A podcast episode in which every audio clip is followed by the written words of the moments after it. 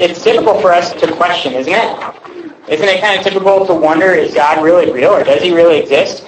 Don't you want to know those things for sure, though? I don't know, if you're like me, I don't want to just play some stupid game. I don't want to just go to some building and do something Sunday mornings because everybody else does it. That's lame. That's not real. That's fake. Maybe a lot of you guys have seen fake people in fake churches, right? Maybe you guys have heard people claiming to be Christians that really didn't love people.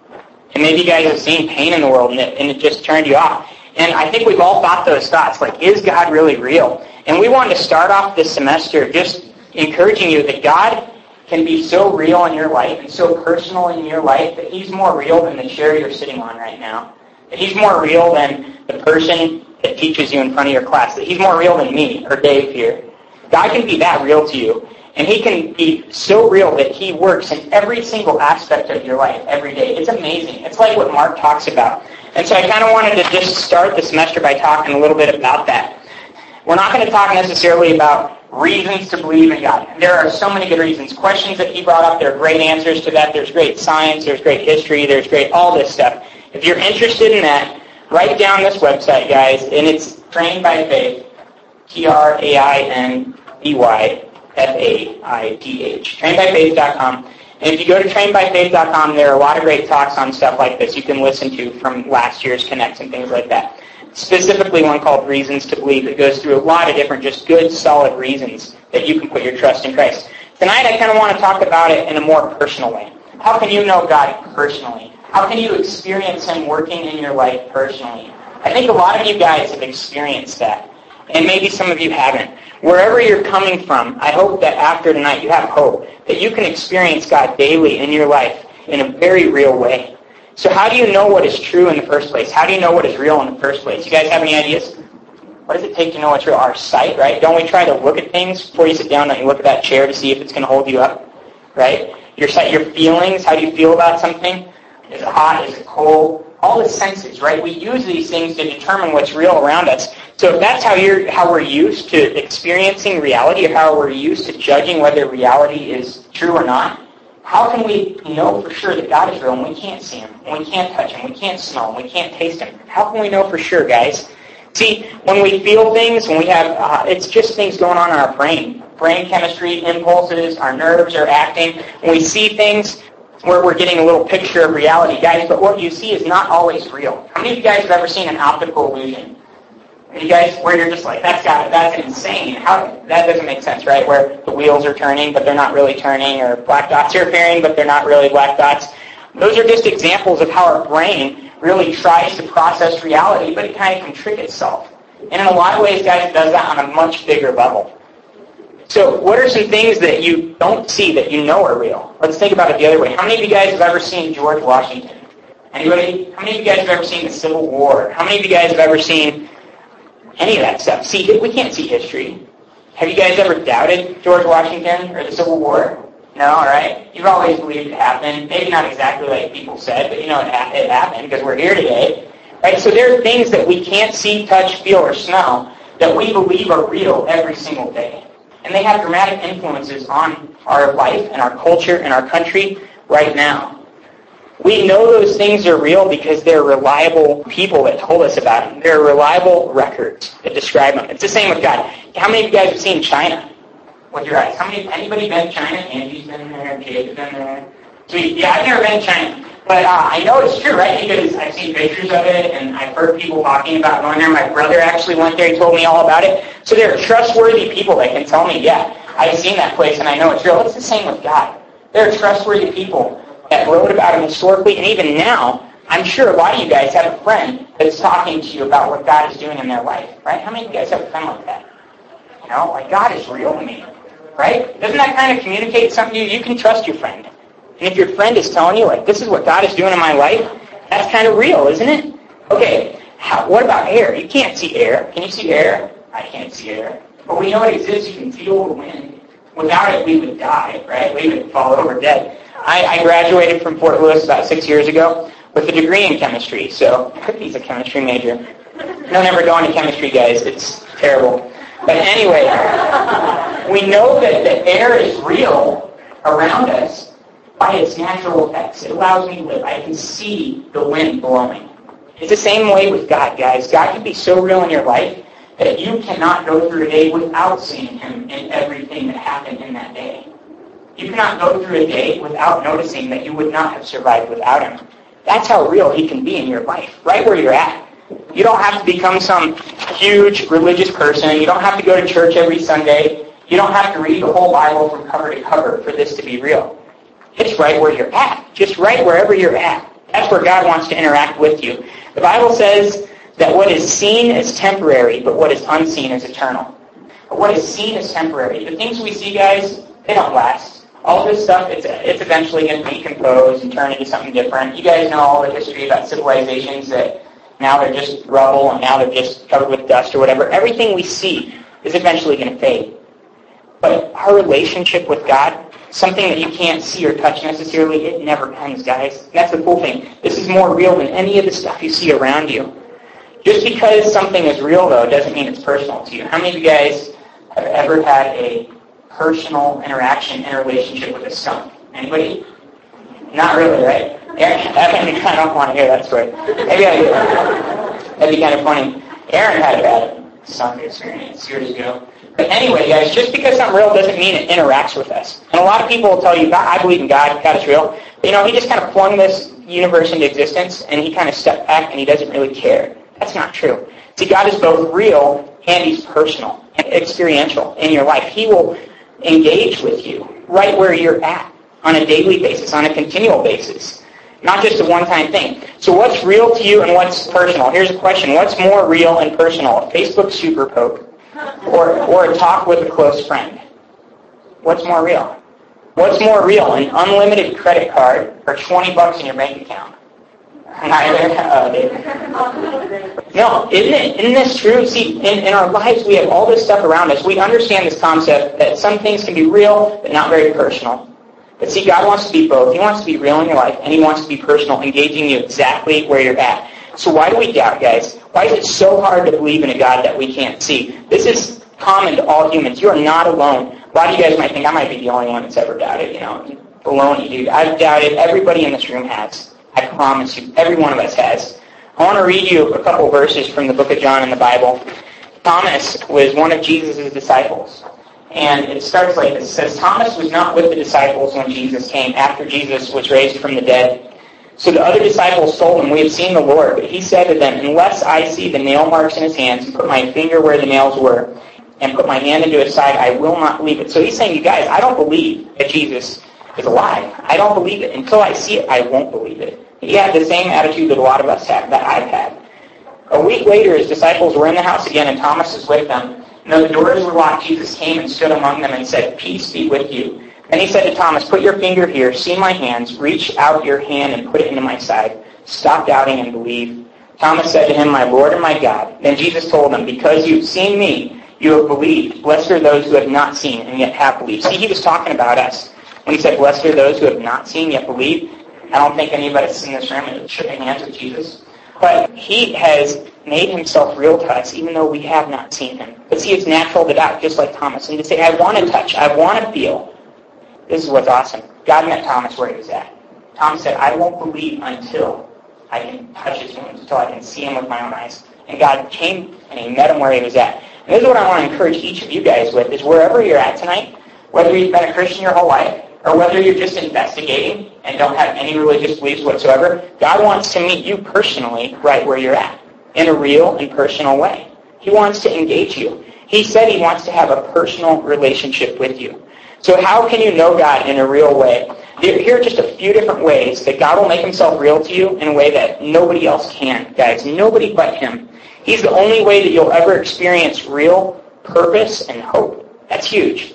Everybody's looking for hope. Why do you think people gamble? They know they're going to lose. They gamble because they, they want hope that maybe I could get a little money. Maybe I could make some money off this. Even though they know their chances are bad, they're willing to, to risk it just so that they can have that hope. We're all looking for hope. And this is what God promises, guys. In the Bible, He says, I know the plans I have for you. This is talking to you, so put your name in here. I know the plans I have for you, Ashley. I know the plans I have for you, Garrett.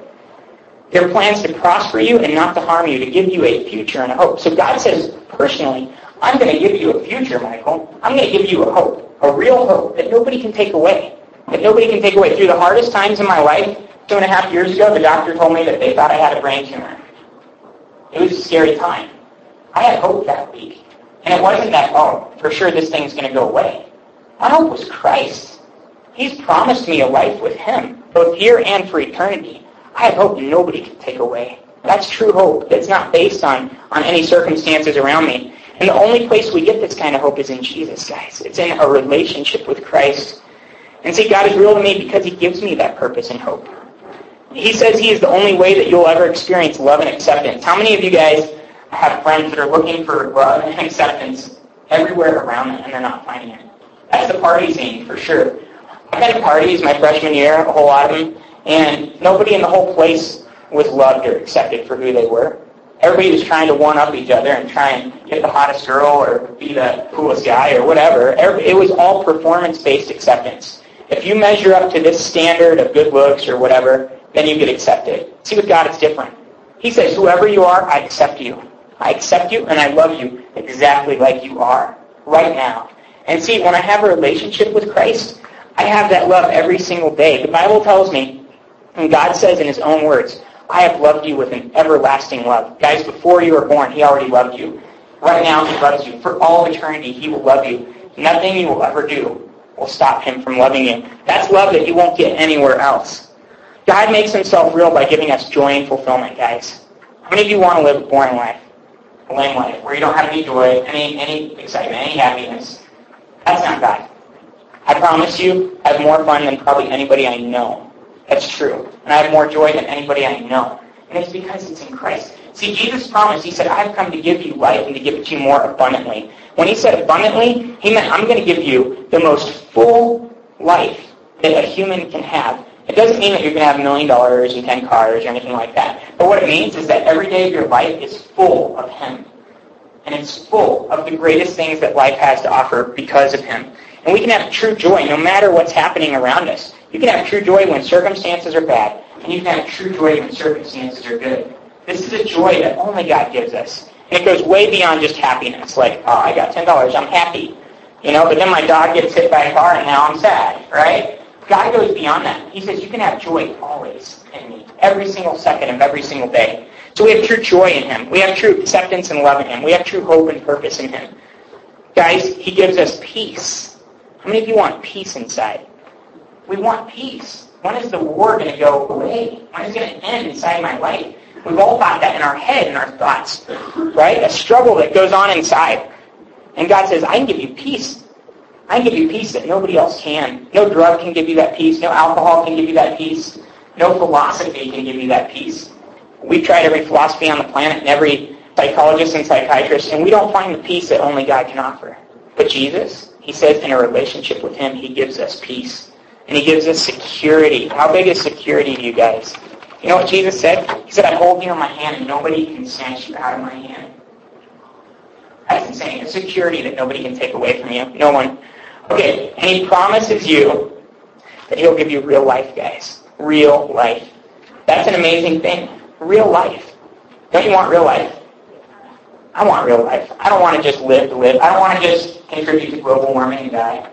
I don't want to just breathe a bunch of air and that's the end of it. I want to live life to its fullest. I want to live life to the highest level that a human can and experience it the way it was meant to be. And Jesus says, that is what I offer. Not because I just give you a million dollars again, but because every day is so full of a God that's real and personal that you can't go 10 minutes without seeing him if you look. And I think there are a lot of people in this room that would tell you that very thing. Guys, no one has ever offered you half that much. Nobody's ever promised you peace, promised you hope, promised you joy, promised you love, promised you acceptance, promised you all these things. See, when Christ interacts with us, he doesn't just come at like, kind of like, hey, you know, like, maybe I'll um, give you a little bit of happiness occasionally. He's like, I'll give you full joy, always. See, he beats every other offer anybody ever has. He tops every offer. He goes beyond anything that anybody in the world ever offers us. He is it, guys. Life isn't just going to be peaches and cream, bowl of cherries, so to say. Hard things happen. But you guys, no matter what the hard thing is that's going on, He's with us right there through it. He's walking through it with us, giving us true joy, true peace, true hope, and a true future. Okay, now here's the deal. So in this whole idea about can God be real to me in a personal way, there's a great quote. G.K. Chesterton said, God is like the sun. Listen to this. This is powerful. God is like the sun. You can't look at it, but without it, you can't see anything else. Good? You can't look at it. Without it, you can't see anything else. It's the same with God. You can't look straight at God, just like you can't look straight at the sun. But without light, I could not see anything else around me. And see, that's how it is with God. I can't see Him, you guys, but without Him, nothing in this world makes sense. And nothing in this world works. But see, with Him, it all makes sense and it all works. Because He is the most real thing that any of us can ever experience. Now, here's what I want to encourage you guys with. God makes a promise to each of us in the Bible. He says, if you search for me with all your heart, you'll find me. Wherever you are, if you're going to search for God with all your heart, He promises you're going to find Him at every single turn. You're going to find Him today. You're going to find Him tomorrow. You're going to find Him next week. So that's my encouragement to you as students here, whether you're freshmen, whether you're sophomores, juniors, seniors, or fifth or sixth or seventh years, wherever you are, guys, if you search for God, you're going to find Him you're going to find him. And he desires to have a personal relationship with you. And that's why we're here. We're just here, guys, to encourage you any way we can in your own spiritual journey and in your own walk with God. Now, here's the deal. If this is all new to you, if you've never heard about Christ before, come talk to me. Or anybody that has one of these Connect shirts on. Raise your hand if you have a Connect shirt on. If, if you're going, man, this, this relationship with God thing is weird to me, go talk to somebody that just raised their hand or somebody that has a Connect shirt on. Just say, hey, I want to hear some more or come talk to me. I'd love to talk to you. But basically, I'll put it to you like this. And if, if you don't want to talk to anyone, grab one of these little yellow booklets on your way out. But basically, God says he loves you just like you are, with a love that never ends. He says that there's a big problem. We're sinful. We're not perfect. We don't measure up to who God is. And so we're separated from him. I'm imperfect. He's perfect. So how can I relate? That's a big problem. So he says Jesus died and he paid for all my sins. Everyone. In the future, in the past, all of them. And all I have to do is come to him and say, you know what? I received that free gift that you offer. At that point, he comes into our lives and he changes us from the inside out. He makes us who he wants us to be. It's a great thing. So come talk to me if you're interested. If this is familiar to you and you understand what a real relationship with God is, get ready to grow in that walk here at Fort Lewis. There are a lot of people that don't understand that. You're a light here on this campus. God didn't just bring you here to survive. He brought you here to thrive. He brought you here to make a difference. It changed this place. That's what he desires. If you're coming back from a hard summer where things didn't go like you planned, remember he forgives you and desires that close fellowship. And if you're coming back from a good summer, great. Let's rock this campus, guys. He loves you right where you're at, no matter what you've done, guys. No matter what you've done, no matter what you've thought, he loves you right where you're at, and we do too. I want you to know that. If you ever come here to this place, you're going to be loved by us and by God.